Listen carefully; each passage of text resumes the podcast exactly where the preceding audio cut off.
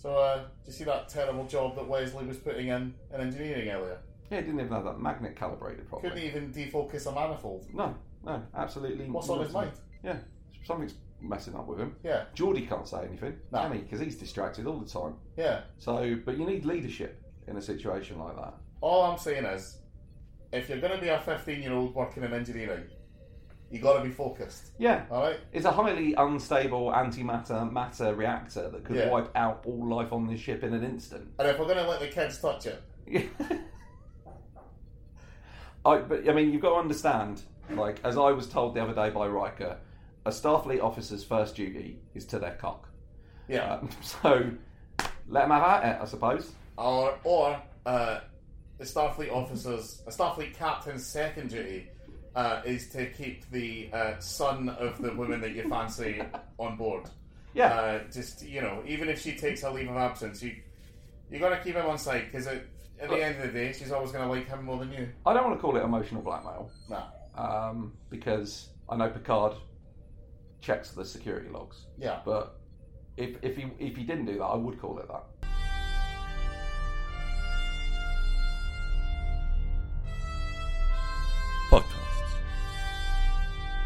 A Frontier.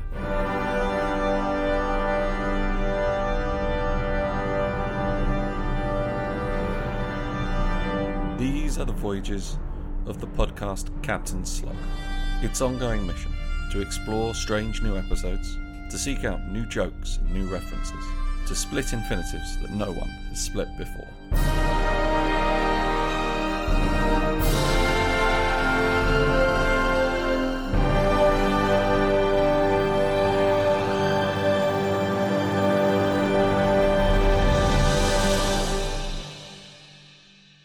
Captain Slog, Stardate 35. These are the continued voyages of Eddie Edwards and Mark O'Neill. This time in the same room. Wow. Yeah, special occasion for the 20 or so people who listen to this, which includes Mark and both our girlfriends. Yeah. I, I do listen to this. I, I listen to every episode. Yeah. Um, I listen to it while editing it at 1.5 speed, so I regularly forget what both of us sound like. Because I, I, don't, I, I don't listen to it. I put it up to 1.5 and it's like uh, the chipmunks. I don't even really know. I, I just genuinely just really like the sound of my own voice. That's my beer. Yeah, yeah. Thank you very much. Um, I, I, yeah, I, I just like listening back to it and going, I am funny. See, if I, I know if I listen to it back, I'll be like, oh, I'm not as funny as I think. Star, you got to defeat that attitude, mate. You've got to shapeshift that attitude. yeah. You've Come- got to ela- elastomorph. a, las- Yeah. that attitude. So anyway, but yeah, but since we last recorded, we've both actually been up to quite a lot of stuff. So yeah, how was Corfu? Uh, yeah, it's fine. Uh, it's it's still there. Um, it's uh, mountainous. Is it? Yeah, I've never done Corfu. I, which is weird because Corfu is largely associated, as far as I'm aware, with dolphins. Dolphins live in the opposite of mountains. the Mariana Trench. I, I didn't say dolphins don't live in the Mariana Trench, but what all I can say from a scientific perspective is, as far as we currently know, no dolphins have been discovered in the Mariana Trench. It's entirely possible. Yeah, Because have you heard the theory that there's an extra secret trench? who's keeping it secret? right. So there's like a layer of like brine. Like eh, so at the at the bottom of the ocean, Right. you can get lakes yes. of like really like salty deposits, and there's some of that at the bottom of the Mariana Trench. Right. But there's a theory that some people have, which is that we've not been able to penetrate that, which is that that might lead to another larger, like s- like bigger undersea thing. It's part of like the same theory as the Hollow Earth theory, which is one of my favourite batshit Yeah. conspiracy theories. It's like when your conspiracy theory is the sort of conspiracy theory that the people making a Godzilla movie go, "Oh, that's a good idea."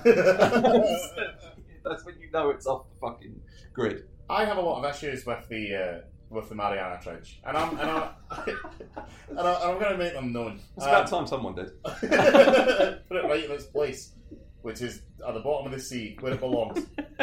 Um, a lot of people give it. Why? Why are we exploring space? Why are we spending so much money on space? We could be going down the bottom of the Mariana Trench and finding out what's there. What are we going to find? It's just going to be fish. Yeah, It's not. Exactly. It's not like. we're not going to we're not going to find the fish that is the cure for cancer. What if there's a plug? Just take it out.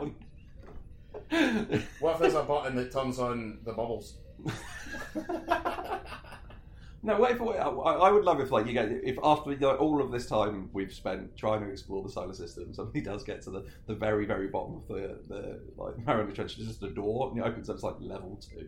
What if what if we get to Titan on Saturn, uh, on one of the moons of Saturn, and there's just another Mariana Trench? That's going to make us look quite a fool. Because that, that I guess would be like if God was a video game designer, um, which he hasn't, because jumping is useless. In yeah, there's full damage. If, Yeah. if, if God was real, there wouldn't be that. nah, Um, and, and, and, and my, ca- my carrying capacity is laughable. Um, yeah, he. What if they did that, and, and, and God was like, no, just the Mariana Trench is where the not not the level two door, but that's where the the gold crown. If Uh, it what's was a video game thing? I play a lot of video games. I can't think of something off the top of my head. what what if it was like so? Okay, Three shells? have you ever played Frog Fractions? No. Right, okay. So Frog Fractions is a fun little maths game where you're a frog on a pad and you've got to like shoot out your tongue and grab numbers to like make things like add up. Right. Except, In an existential way. well, no, it's like you, things add up. well, that's the thing. First of all, you think Where it's is like the Mariana Trench? it's like, What's you, at the bottom? So you think it's maths, and then you realise very quickly that it doesn't matter at all what numbers you get, and it's and, and it's only after a while that you discover that you can move the frog left and right. And once you can do that, you realise you can go off of the edge of the, the lily pad and go underneath, and there's just all the points you need to reach the level where you unlock the jetpack. Okay, and all, all I want to say is that's how Frog Fractions starts. By the end of it, you are the president of Mars. you are. The game is like a simulation in which you're doing resource management to like sell porn. Uh, Yeah. and, and then the guy who made it, like, did an amazing thing, which is he said he did a Kickstarter for Frog Fractions 2. And then he, he, as part of the Kickstarter was, I will not announce when Frog Fractions 2 is out. A game will be released. And if somebody directly asks me, is this game Frog Fractions 2? And it is correct, I will confirm that it is Frog Fractions 2. Uh, and after about like six, seven months, uh, like, like, after, after about two years, he suddenly goes, Yeah, I released it like a month ago and nobody spotted it. And then somebody found uh, like a forest, like a fairy village simulator called Glittermitten Grove. And there's like, if you dig down in the bottom left corner, as far down as you can go, there's a door, and you open the door, and, front, and then through the door is Frog Fractions. now, if that if God was that sort of game designer, I quite like the idea that you open up the bottom of the Mariana Trench and you pop out and you've done Titan. Have you uh, have you heard of Vinny's existential nightmare? no. Uh, right. So, do you know the YouTuber and comedian Stuart Ashens? Oh, I know Ashens. Yeah, Yeah. So Ashens is a he's a very famous YouTuber. He's he's a bit of a kind of absurdist comedian. Uh, he he has the easiest job on YouTube. He literally buys things yeah, from the pound shop and reviews them, and he makes serious bank. yeah. Um, now he is very talented and he's a very, very, very funny man. Um, but he done a pilot for the BBC, uh, which was I think it was called something like Ashen's Video Game History, Right. Okay. and he was uh, a, a video game historian talking about three video games from the 80s, from the 8-bit Commodore 64 era that don't really exist, but he made mock-ups of them. And one of them is a game called Vinny's Existential Nightmare, um, where you're a cartoon mouse, right, in just a box that you can move around in a couple of squares, um, and it says you you put it up and it says press start to begin, and as soon as you press start, it says your actions have doomed Vinny. and you can't escape. There's nothing else on the screen. There's quite a lot of empty screen, but Vinny's stuck in the box, and there's no way to get out of the box. And after a while, Vinny starts to panic and move on his own, and then and then he just sort of keels over and dies. That's amazing. I, I want to play Vinny's existential crisis. That's fantastic. Uh, Yeah. Speaking of existential nightmares, yeah. Fucking. Uh, so yeah. What's this episode called again? The Dolphin. oh The dolphin. yeah, No. right. the dopey hen. Yeah, right. It's not a good one. No. No. The entire plot of the episode is the the the Enterprise beams up two people. They look like they're from Shakespeare in the Park. They turn out to be shapeshifters. We get a fun little Ewok, Yeah. and then they leave. And Worf is definitely horny for the old woman shapeshifter, who he considers a worthy adversary. And uh, about five minutes into it, Troi basically sets out what's happening and no one listens to him. Yeah, yeah. She does exactly like they're not they're not it's not their intentions, but they're not who they seem to be. And also it's like, oh, they could be a shapeshifter, and they're all like, Oh, that's mental. As if that's not the plot of like six separate episodes of the original series and a key part of is it Star Trek four or six? When they get the what's the undiscovered country? Is that five? Five.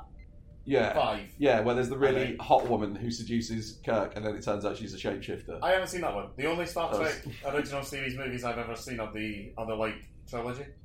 So Oh. two, three, and four. Okay. Yeah. And I don't even think I've seen four all the way through.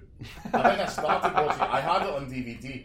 I think I started watching it and then never finished it, and now I've just pieced it together from clips I've seen. We watched Wrath of Khan, me and Emma, uh, the other day. She'd never seen it before. Yeah. She got to the end and she was like, "Spock can't be dead."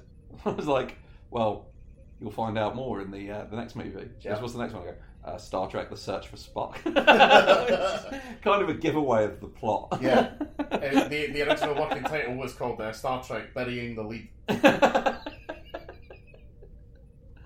but um, yeah, um, so the entire plot of this episode is like I say, um, Wesley falls in love with a shapeshifter and then breaks up with her because she's a shapeshifter.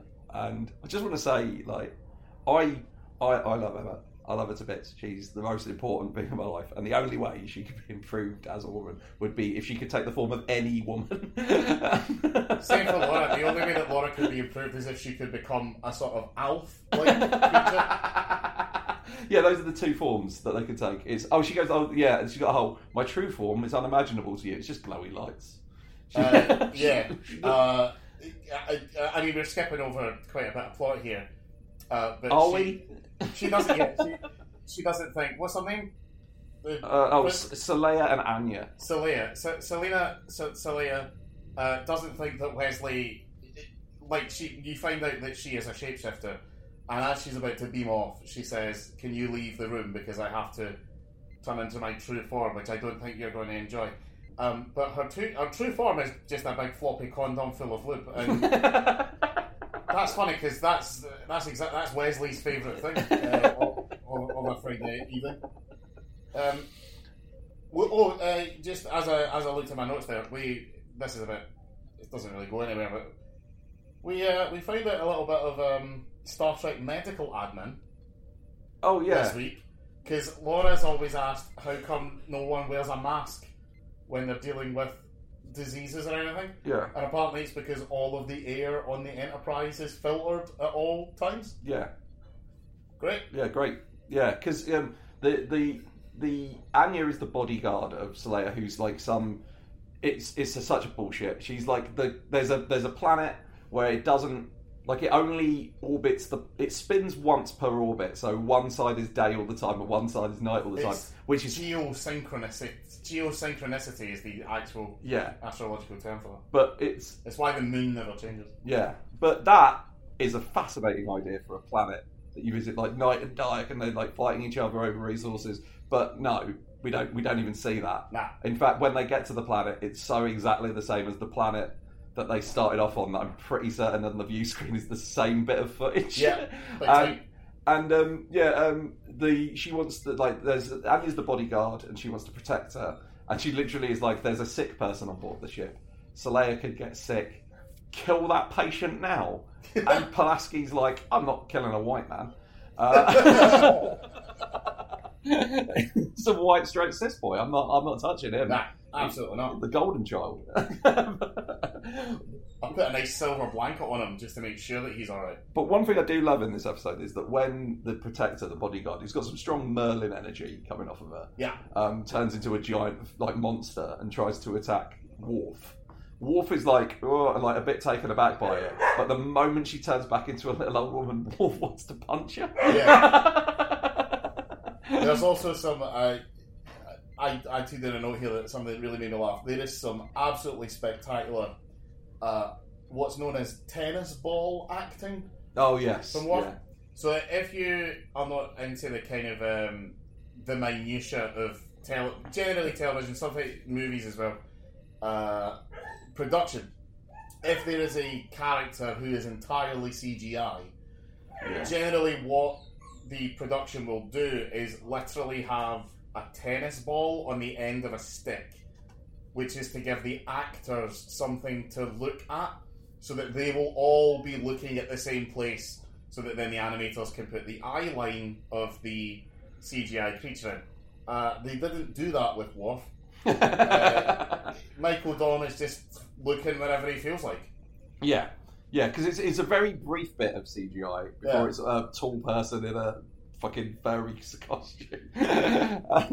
the uh, particularly in the at the end of the episode, uh, the Anya turns into a big scary monster, yeah, and it's they just reused some Chewbacca sounds, yeah, but they just slightly altered the pitch. yeah. There's the list of forms for for Salia is mainly her human form, big furry monster, condom full of glowing lube, and then Anya goes little old lady, stunningly beautiful blonde, yeah, Ewok, s- something too small to be seen by the crew so she can escape from her cu- qu- qu- quarters, giant furry monster, um, which is a limited range. yeah, But then, if you've lived on a planet where like they're the only people on that planet, they've been hiding.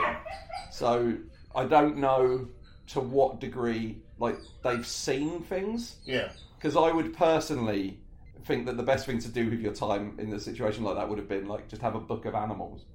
Yeah, because, yeah, Selena, she, she brings it up. She's like, so right. So the, so the reason that she was on some random planet is that she is the daughter of both royal families. of both royal families, and presumably she will bring everyone together.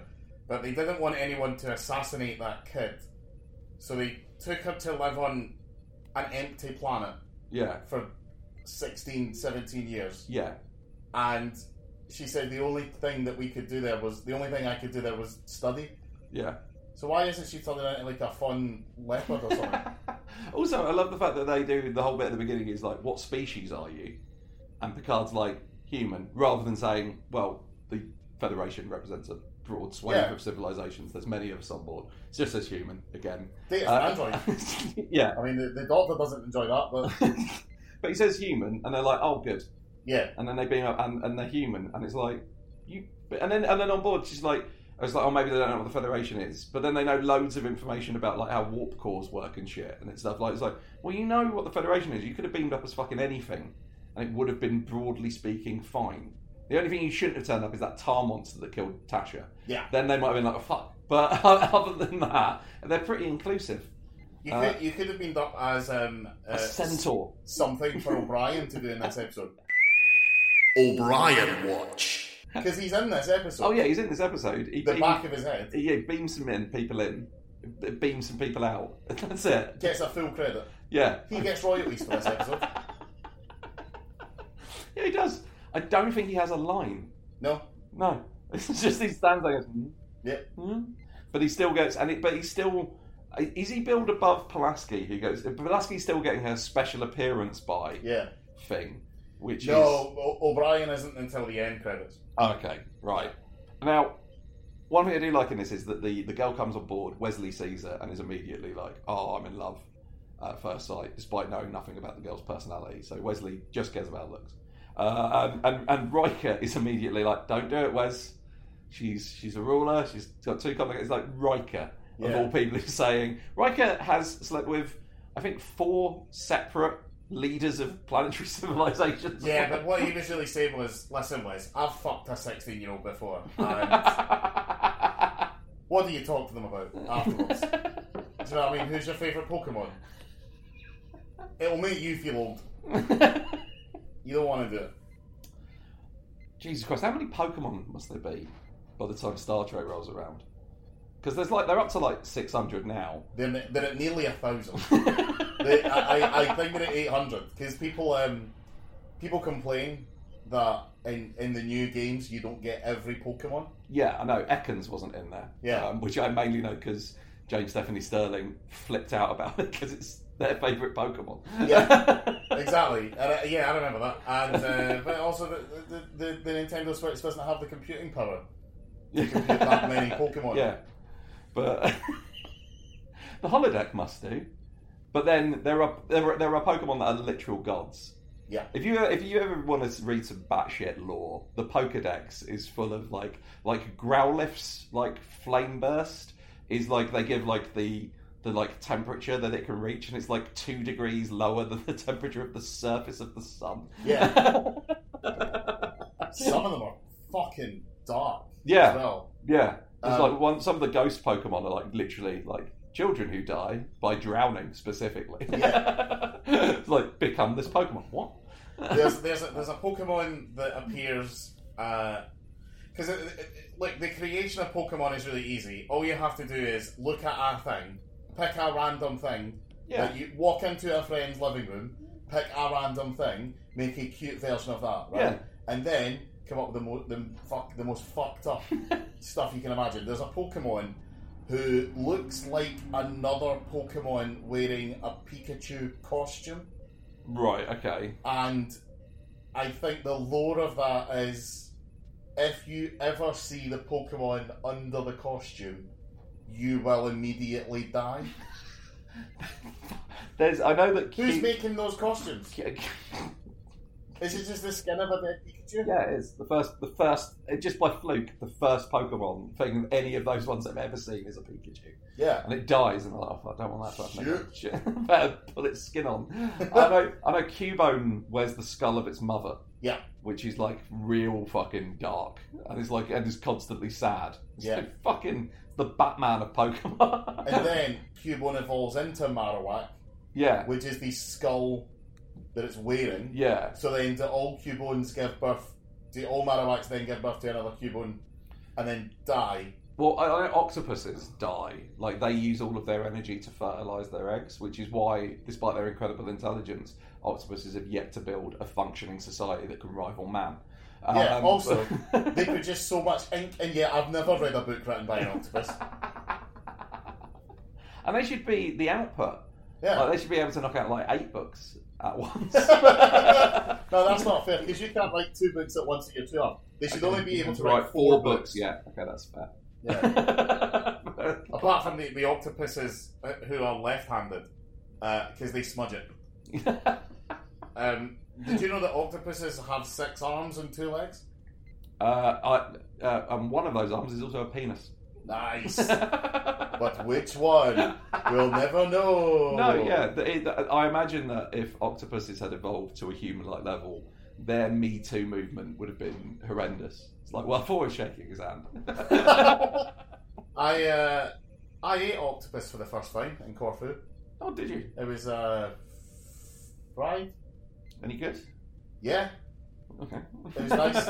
You're a vegetarian. What are you going to do with that Yeah, information? it's- I don't. I'm not. I don't. I don't. I don't care what other people do. Yeah. It's like. It's like I'm not. It's fine. No, it was Oh, it was quite nice. But you can you can taste the texture on the suckers though, Yeah. and that's I mean, I will. I will say, I, I, I, I don't, don't give a fuck what people eat. That completely unrelated to that. The scene in The Boys where Homelander makes the deep eat the octopus is one of the most horrifying moments in the entire show. I know it doesn't seem as horrific as some other stuff, but when you think of what the the, the deep can hear the octopus begging for their life. Yeah. exactly. Oh man. Um, Is there any animal that, even as a vegetarian, if you had the option to hear it begging for its life, you would be more likely to eat it? so, like, is there an animal that I personally think deserves to die? I Um, wish. If it, so, the thing is about animals is Yeah. I, I don't think you're right to eat them because I don't. I think here's the deal: eat people. They've probably done something to deserve it. Yeah. Animals are creatures of instinct. So if an animal did have the intelligence to like communicate with me and Yeah. like could hold a conversation, then I would assume that just by having that level of intellect, at some point it had done something that was worthy of its death. Um, yeah. Yeah, Yeah. because like I know octopus is just like twat fish for no reason. Like if a fish goes by, they just hit them out of spite. Uh, so Yeah. I don't know. I don't know. They- maybe if, maybe if you could find me like a, I don't know a racist zebra. Like a zebra is like, well, that zebra over there has got is black with white stripes. Fuck Yeah. it. Then, then I'll eat that. Black with white stripes matter. Lives matter. What animal do you think is the most likely to be racist? Uh, oh, see, now this is I. Oh, hmm. You see, I think I think it's going to be. I think the panda. No. No, yeah, I mean, there's got to be some reason why God's decided they should die. Panda's legit my favourite animal. oh, they're worthless. They're well, they're, That's they're not what I like worthless. about. They're called they're, they're what's the term? Charismatic megafauna, which is like you, that's that's what they're called. So it's like the idea is that like people want to protect the panda, Yeah. so you you make loads of money from like selling like people like pandas, keep them alive, and then you preserve the bamboo forest in which like loads of like rare insects and shit that nobody gives a fuck about lives. And it's like, oh, we kept all this forest safe for the pandas. So yeah, like it's like blue whales are they're, they're nice, but by keeping them safe, you have to protect like algae, and algae's really important for everything else in the sea. yeah. So yeah, there's a yeah, it was a weird thing. Like I found out that term like a few years ago, charismatic megafauna. Charismatic Megafauna is the name of my first rap album. if you're gonna release a, a rap album like that, you must do it under the rap name either the Rhinoceros or the Hip Hop Hoppopotamus. Did you know that um, whales? Uh, now, this is a uh, this is a fact that I have put together from various different sources okay, that I've glanced at on Reddit and Wikipedia. okay, But whales uh, are quite the, like obviously whales used to be land animals, Yeah. land whales as they called them at the time, and they went back into the ocean, and then they became sea whales. yeah, They were actually quite close. They were just giant rats, like whales. If I if I remember the fact that I basically made up properly, yeah. um, the closest thing uh, that you will find out there to a whale is a rat. right, okay, They're more closely related to rats than dolphins. okay. That's I want, that's I can buy that. That sounds Yeah. that, sounds, that sounds plausible. Yeah, Because if you look, if you if you take a rat, right, do do now. Pause pause the podcast. Go get a rat. yeah. Put it in the ocean. Wait a billion years. Yeah, wait a billion years. See how big it gets. Do you know about evil whales? Uh, So right, okay. What colour are they? No. right. So um, the people of Iceland, um, like you know, they've got like the weird mythology where like they all believe in like fairies and stuff like that. Yeah. So Elves. yeah, elves, not fairies. Because we have a huge Icelandic and I'm, I'm not gonna I'm not gonna disparage them. No, yeah, so they like elves. Um, right. But they also have in their mythology that there are like six other species of evil whale that like you can't say their name because if you say it out loud they'll come for your boat. And they're like they've got like saw faces that they'll cut your boat in half with and shit like that. Um, it's yeah, they they like they know like six or seven. It's all part of like Icelandic folklore. Yeah. I read. I, I, I know this because I read about it while I was in the penis museum. uh, because they were talking about how they only have the the penises of the good whales. Yeah. it's like I was like, what? I was like, yeah, we've not. Nobody's ever captured the evil whales because none, no, only the people of Iceland know their names and they're not saying it out loud, so they don't get summoned. Yeah. So they're all, I imagine, down the bottom of the Marianas Trench. Do you ever um, you know the way that uh, sea animals, water animals, um, Animals. animals. You know the way that like swordfish and sawfish Yeah, and the evil saw-faced whale. yeah, You know the way they all they always um, evolve weapons on their faces. yeah. Do you think they look at us like we're the idiots? Well, here's my thing, right? Here's my thing. How does a swordfish launch a surprise attack? Right? Okay. Like, for example, Yeah. I think we'll all agree one of the greatest tactical moves in history is that time John McClane taped a gun to his back. Yeah. Right? Which a swordfish can't do. A swordfish can't turn up without its nose on. No, and have the other swordfish be like, well, like if they're having like a gangster meeting Yeah. and like having a meet up between the swordfish and the sawfish gang like we, like the swordfish comes in and the swordfish has not got its nose on, and the swordfish has. And Yeah. the swordfish is like, I thought we said no weapons. See, the, the problem, the reason that a swordfish, a swordfish can't do that though, is, is more that a swordfish doesn't have a back. It's just two sides. So it, would- it would need to take the gun to one side of itself, and then just rock up sideways, like, "Hey, hey, Jeff." So uh, I saw you down, saw you down the pub the other day. Uh, and you, uh, you talking to that um, talk, talk to that hussy, Delilah. You know, you, you know, you're my uh, sister's husband, right? Bang. now I just want to watch a swordfish gangster movie. And, and I'm going to say this right. If, if anybody listening to this is, wor- is is upset that we're not discussing the episode enough, this episode is so boring that I've literally got in my notes uh, who decided what bowls everything gets served in the replicator.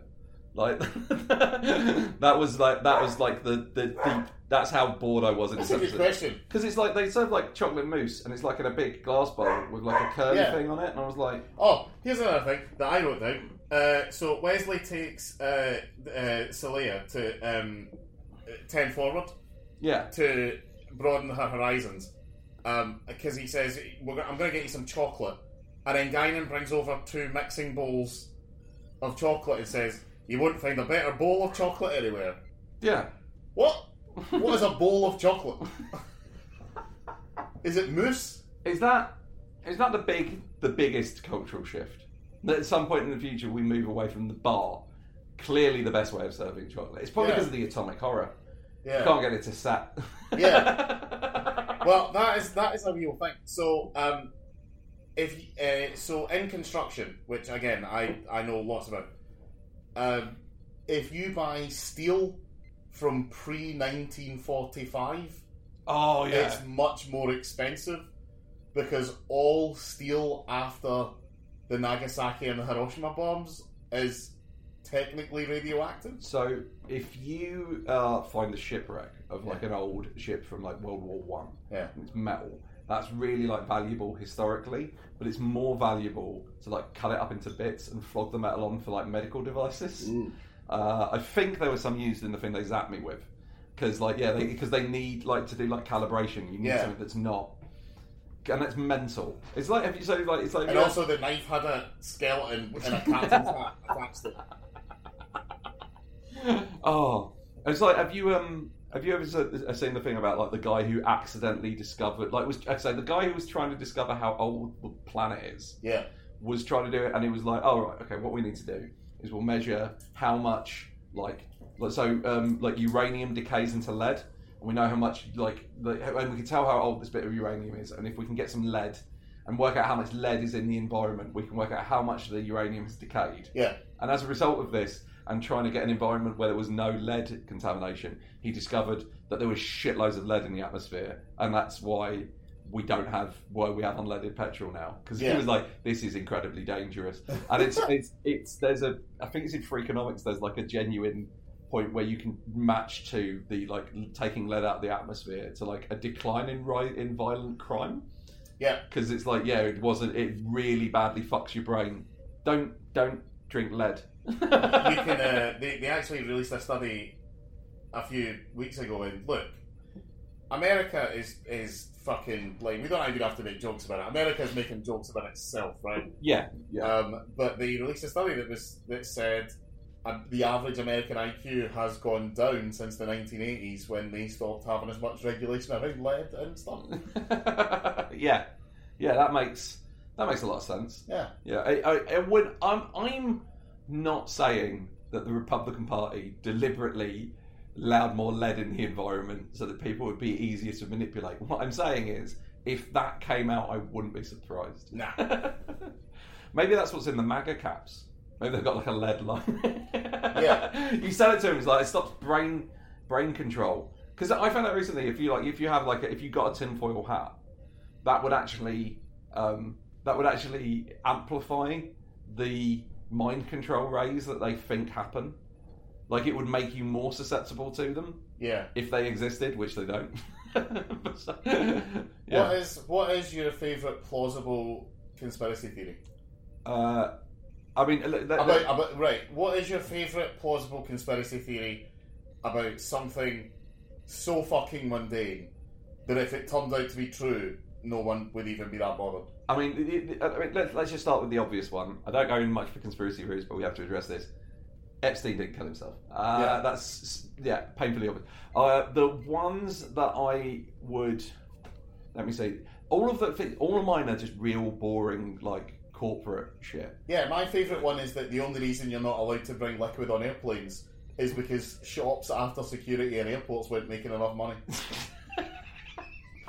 So, big, So big 9/11 W.H. Smith was conspired with the Unabomber. I I do have a genuine belief that uh, American like mass shooting events are orchestrated. This is are orchestrated by the gun industry, so that they can tell everyone that the uh, Democrats are going to take their guns away, Yeah. and then they. Uh, they they rush out and buy guns. And it's only I'm going to say, if you are an American and you're listening to this and you're left leaning and a Democrat, go go buy guns because it is going to kick off soon. Yeah. And you're up against a bunch of idiots who are going to do a lot of damage to themselves, but you should still be picking off the stragglers. I'm, I'm, know, I'm, I'm, I'm trained. yeah, Like, they're not as easy as they look in video games. yeah, I am spectacularly good at it. I, I've gone shooting and I am great. yeah. It's, But it's, that's a natural talent. it's a worrying. Like I'm no good with. I'm not particularly good with a pistol, but I've had a go with a sniper rifle, Oh, and I'm worryingly okay with it because I was there doing it and I'm laying up and I'm lining up and I just went, breathe in, breathe out, and release the trigger, which is something I learned from I think the seventh level of Call of Duty Modern Warfare. Yeah. when you have to crawl through Chernobyl to get into position to take down the bad guy, which is one. Look, the Call of Duty series went off the fucking rails, but that's one of the best fucking levels of any computer game I've ever played. Modern Warfare 3 is one of some, some like only 14 Western games to get a full 40 out of 40 score in Famitsu. So, F- Famitsu, for Laura's benefit, Famitsu is a Japanese gaming review magazine that is like notoriously harsh on its scores because it has four different critics review the game separately Yeah. out of 10 and then adds those together. And there's some games that don't have a perfect score that you would expect it to. Like, I don't, I don't have it to hand, but I, I believe one of Ocarina of Time or Breath of the Wild doesn't have a perfect score, yeah. but Call of Duty Modern Warfare 3 does. My favourite thing like that is um, when um, I think it got to the. There was a point where Edge, the, like Edge was notorious for being like, we give a 10 out of 10 very rarely. Yeah. Like they gave like Halo 1 and stuff like that. And then the only, uh, and one of my favourite things is after about like, I think about 10 years after the initial review, they went back and was like, look, we fu- Okay, look, we gave Resident Evil 4 a 9 out of 10. And after a decade to think about it, we were wrong. It's a 10 out of 10. And that's like the only time they've ever done that. But yeah, no, I like. I, I, I think there's a line in. I think it was the zero punctuation review of the first Call of Duty where he goes, "The moment where your American character dies alone and unloved, thousands of miles from home, elevated this from pretty mediocre gun wank into pretty fucking excellent gun wank." yeah, yeah, yeah. I, I worked in game. We had a guy return Modern Warfare Right. because it was broken. Yeah. And we were like, well, what's it broken? He goes, well, the character, I'm on this level and the character just dies. I was like, what what level was that? And he goes, well, it's just after the, the nukes blown up the like uh, blown up and like knocked your helicopter out of the sky, and I can't. There's no way of getting out of the level alive. And I just looked at him and was like, you expect your character to survive a direct hit from a nuclear weapon? Yeah. And he was like, what? I go, you, you're, you're supposed to die at that moment of the game, and he was like. Well, what happens next? I go, He plays the other guy. The- Yeah. You're the British guy you've been playing as for half the game? yeah, it's him. Yeah. Those games do go off the fucking rails. Um, but Call of Duty Modern Warfare 2 is really fun because Modern Warfare 1 is. Uh, so you, you you you play as both an American soldier and as an SAS type guy, yeah, and you're you're going to like a, an unnamed Eastern European country as the SAS to, to take down some ultra nationalists. who are backed by some right. Like, although it's like we're not going to name who it is, but they're backed by the Russians. Yeah, exactly. Uh, and as, as the Americans, you go to Afghanistan. Um, and it goes real bad. yeah, it's real bad. They, they nuke it. The Russians nuke it. Um, but then in Call of Duty Modern Warfare 2, they're like, well, people really like this. And also, there's a really, really fun. If you speak to anyone about Modern Warfare 1, they're going to talk about two things. They're going to talk about, well, three things the nuke, uh, all gillied up, which is the sniper rifle mission where you have to infiltrate Chernobyl, and uh, the gun at the end. Oh yeah. Yeah, it's a very, it's like a heavily cinematic moment where a character like slides a gun to you and you use it to take out the bad guy, and it's super cool. Modern Warfare Two is like we're gonna dial this up to fucking twenty five. Uh, so the, so uh, the so the Russians invade uh, like Midwest America, and you have to defend a Burger King. it's also it's also got a very interest. So the opening of, of Modern Warfare Two, No Russian, Yeah. is you and a bunch of other Russians go and shoot up an airport and fuck it up. Oh, I've, yeah, that, uh, Laura, I've talked to you about this in the and past. it's yeah. it's a, it's it's something that I never expected from like a big game like that because it really actually examines the concept of choice yeah, in a video game because you don't have to shoot the civilians. Yeah, You could stand behind the Russians with your gun up and like shoot over the top. So they think Yeah. you're with them because that you're like an agent who's infiltrated, and at the end you find out that they know all along and they shoot you. yeah. But yeah, you, but like loads of people are like, oh, you shoot up an airport and kill a bunch of people, and I was like, I, I, I didn't. Yeah. that seems like a really awful thing to do, so I decided not to. No, like, I what'd you get for that? Well, I got an achievement for it. Yeah. I, I, I love revisiting that level and seeing how many civilians I can shoot before the Russians do. Um, it's, it's almost Stanley. Have you played the Stanley Parable? No. So the Stanley Parable is a game, and it, it oh, uh, I can sum it up perfectly by explaining the first thing that happens. You are in a cubicle. You step out of your office. There's no one there. There's a narrator, and you step into a room, and there's two doors, and the narrator just goes, "Stanley went through the door to his left." Yeah. That that's it. That's and that's the entire thing from then on. Is you try. It's like you versus the narrator. Yeah. As like you can just do all mental shit. Um, but yeah, it's like one of those things. Like I expect that from an indie game. I don't expect like fucking like Call of Duty to be like, oh no, there's an achievement for not shooting everybody. Yeah. Anyone on the Russians level was like, "Wh- wh- look at why, why, why is that there? It's like, why were you shooting innocent people? Because the bad guys told you to. Are you a fucking idiot? But what was the point? They, so Modern Warfare 2, uh, they, they took away sort of their own message. They were like, people really like this cinematic thing. Uh, so there's a level that you played that's just the Nicolas Cage film The Rock. It- it's just the exact same plot, and then they have to you have to build on these things. You have to up, you have to one up. So so rather than your character in the original game, you're in Afghanistan and a nuke goes off, and you can walk around, but Well, your character is going to die. yeah. So you get to play your character's death, and it's really affecting. In the second one, this might be the third one. In the second one, um, a nuke goes off in London, and you see it from the perspective of an astronaut on the International Space Station. Oh yeah, oh. And you, oh, and, and the way that you find out about it is that uh, you stop uh, shooting Russians for a bit, um, and then the game just switches to the camcorder recording of an American family with a little girl having a vacation in London. Look, Daddy, it's Big Ben. What's that? Yeah. Straight to astronaut. oh my God, that little girl's dead. yeah, yeah. And it's like that's what I love the most about the Call of Duty franchise is their entire thing is like we're about the horrors of war. Yeah. It's really bad. And then you watch like their like events to promote it. And it's like Yeah. we're sponsored by Mountain Dew and the army. And look, there's a jeep.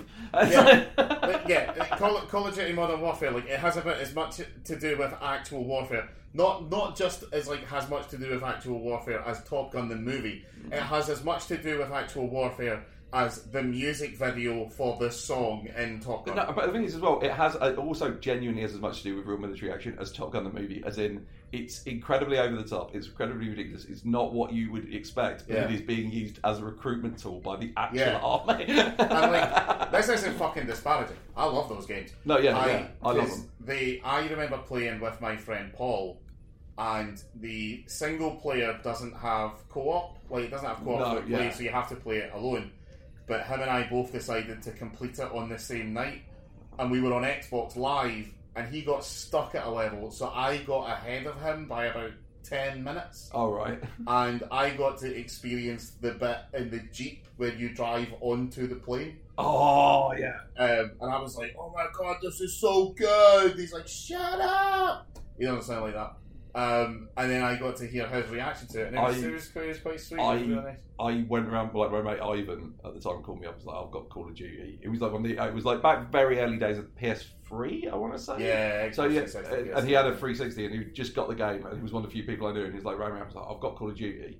I'm playing the multiplayer. I haven't started the story yet. Do you want to come over?" I was like, "Yeah, yeah, all right." So I went round his house, and I think it was like a Friday night, and I ended up staying at his house until Sunday because we just were like passing the control, doing the single player, and then we got into the multiplayer, and it was like on weekend one when no one was good at it, and it Yeah. was just amazing. But yeah, that was, I love those games so much. Techni- this is a, technically a Star Trek podcast. Yeah, I don't think I even have anything in my notes anyway. No, yeah, Uh, Oh, uh, I've only got one, two things, which is one, um, Wesley fucks off fixing the ship to like hide over his girlfriend, and Geordi can't give him any shit about it because Geordi does that sort of shit all the time. But also, right, okay, in what universe, if you need advice on how to hit on a woman and you're on board the Enterprise, how is Riker the third person you ask? yeah, exactly. and also, Riker and Guinan definitely fuck. yeah, big Yeah, time. yeah. And and to the point where I, I get the impression that this might be a regular Yeah, thing. Like they probably fuck not just that now, but a lot Yeah. frequently. And and Guinan's like immortal Yeah. uh, and can't age, but also they were desperate to get Whoopi Goldberg back in Picard, so does age.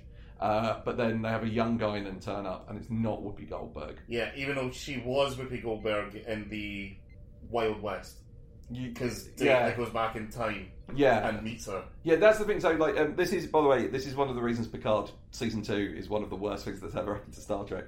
Is that Guinan in like modern times is like, oh, I just, I'm supposed to be like an observer, an alien. I'm not supposed to get involved in your society, but I can't just stand by while all of this horrible stuff happens. But in like the 1800s, she was hanging out with like Mark Twain, and it's like, oh yeah, because there was no social injustice happening Yeah. in 1800s America. Fuck you, Guinan. Uh, Uh, uh, I don't think I have anything else. Um. Um, uh, one thing I do like is uh, the uh, the girl Salia is talking about she's going to rule this planet, and she says to Wesley, "There's no word in your language for the position that I'll hold. It's king. Yeah. it's king, emperor, god king. Yeah. it's like, quite a lot of them. There's a lot of words. what are you going to do differently? Supreme leader. Yeah. oh, uh, one other thing. This is a question I genuinely have because I'm. I don't. This is the first time this has happened. Um, they're in. Um, Salia and Anya are in their room, and Worf, as security chief, keeps them in there by putting a force field over the door. Yeah.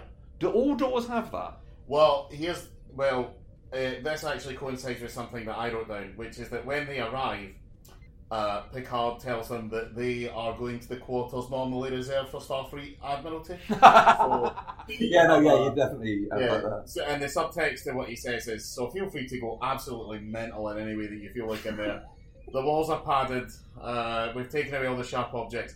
We've put those those round things on the corners of all the tables. Crack on.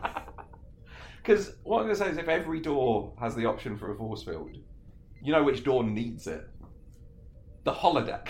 Oh yeah, yeah, yeah. It's the whole up in the Yeah. yeah. Um, oh, and also uh, one of uh, two other things I've got is Wes takes uh, Salia on a nice date to what I can only describe as a '90s desktop wallpaper, uh, and he tells her that 19% of the galaxy has been charted, which is a weirdly specific number Yeah. for something you can't. Like you can't know how much of the galaxy you've charted until you've charted all of it. What if you get to the middle and it goes up? yeah. God, there's so much space. they've been all the way to the middle. That's Yeah. in one of the movies. Yeah. So they've been all the way to the middle, and we're And, and, and they knew that because there was a guy sitting on a rock with a with a pole. saying, The- saying Shazam. My name's the Wizard Shazam. Yeah, Uh, and, and, there's, and there's just uh, there's there's one sign that says uh, New York, uh, and there's one sign that says Dublin, uh, and, and they're equidistant. That's how you know you've hit the middle of the galaxy. Do you? How far are we? We're not. We're like well on the edge, aren't we, of the galaxy? Like, I Uh, think. like we're out on one of the spiral Arms. We can see one of the other spirals. Yeah, we can see one of the other arms, but we're not Yeah. near the middle or anything. I bet that's. I bet no. I bet that's where it's all fun. I bet everybody, it's all going off around there. Just no. Nobody's ever checked. It's a lot brighter. It's like the Corfu of the galaxy. it's like the middle's just the pyramid stage from Glastonbury, which is is oh, by the way the best place I've ever seen live music. Like I've, I've been to a lot of festivals and I didn't think I'm, I'm now ride or die for Billie Eilish. Uh, Oh, yeah. I saw Billie Eilish because I knew a cut like I knew Bad Guy and the Bomb song, and it was it's top five gigs I've ever been to. Um, so yeah, big, this is now a Billie Eilish appreciation podcast. I, I think she's swell. but uh, yeah, um, I, I just got to say, like Wesley is a space bigot in this episode as well. Oh, big thing, yeah. Yeah, because it's like, oh, you're a shapeshifter, and then he's like, oh, you don't even like, you wouldn't even show me your real form. To, to me, it came off as the same energy as the people who, as the people who say uh, that they wouldn't date a bisexual person. yeah, Why? Fuck yeah, it doesn't yeah. make a difference. Yeah, exactly. They're mean- either attracted to only you, or not. No, they're not. Yeah. Like, calm down. Yeah, I- Yeah, I- what, I- what I- have you got going for yourself, Wesley Crusher? she's a shapeshifter. Yeah, The, the argument for why it's good to date a shapeshifter was made better than we could ever make it by Mystique in X Men 2. Um, when she accosts Wolverine in his bed. Yeah. Um, and yeah, no, it's a lot of fun. There's no downside to it that I can see. Um, and also, like I say, it's not that fucking weird. Yeah. There's loads of shapeshifters in Star. Like, this, this is again, this falls into the whole thing of is there not news? Yeah. Because there's a shapeshifter who's head of security on Deep Space Nine, and like, even if they're still at war with like the Cardassians, still own that at this point.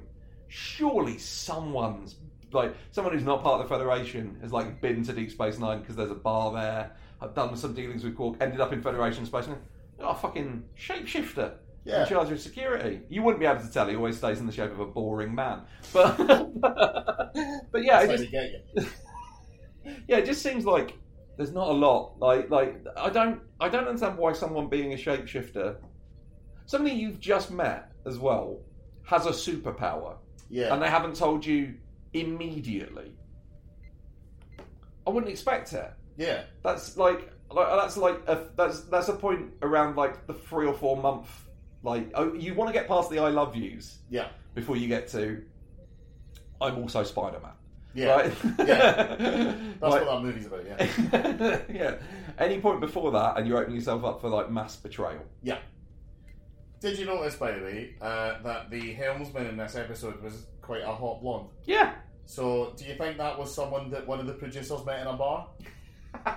He's like, "Hey, baby, you come home with me. I'll get you on Star Trek." I think both her and hot blonde that the shapeshifter is for like one scene. yeah, Because that's when she turns up. There's Yeah. no explanation No. that she's a shapeshifter. She just turns up and she's talking. You're like, who the fuck is this bitch? Yeah. She, there was there more of an entourage. Yeah. Also, when they beam off, she's like, oh, I have to change into my true form before I beam over. But she didn't have to change into her true form to Oh, beam up. No, that's so the e- explanation for that is that she can't appear in front of her own people as anything other than her true form. But but her people know she's a shapeshifter. They're shapeshifters, I would assume. Well, yeah, but it's a bit like um, it's a bit like if the Queen showed up for a Jubilee naked. We're all naked Okay. uh, sometimes, but we don't expect Big Liz to get her baps out. People would lose respect for her. I Just after she's had that, that tube line named after her. This is not the time. I know her husband's dead in that, and it's time to it's time to explore. But once if you're listening to this, Liz, now is not the time. No. Liz, what you want to do is is hit that record. We all know you're after it. We've been to the Wikipedia page. Yeah, You need to get. There's two more. I think there's like a Louis, one of the French Louis, yeah, who was in there longer. You need like a year and a half to get past him. Once you hit that record, your longest reigning monarch ever. Just see how much shit you can get the Daily Mail to agree with. yeah. Like, start dating a black woman. Make sure that your last words are up the rack. no, no. Make sure your last words are Alu Akbar. oh, oh. oh. Uh, what time you on? uh, we're on like 52 minutes. Yeah, So- grand. That, that'll do them. yeah, that'll do. Yeah, thanks for listening. I know we didn't talk much about Star Trek, but it's it's such a nothing episode. Yeah. Yeah. Um, though the only, uh, the one thing I would recommend checking out is is Data does um, uh, a bit where he tells Wesley how to date, and it's kind of funny. Yeah. Uh, that's it. All right. Yeah. Bye. Right. Bye. The Captain Slog is performed by Mark O'Neill and Eddie Edwards. You can follow both of them on Twitter and Instagram. Mark's at Real Mark O'Neill and Eddie is at Ed Edwards Comedy. If you like the podcast, you can follow us on Instagram, Twitter, and now on YouTube at Captain Slog. And we have a Facebook page as well. Or if you really like what we do here, you can support us on Patreon at patreon.com forward slash Captain Slog.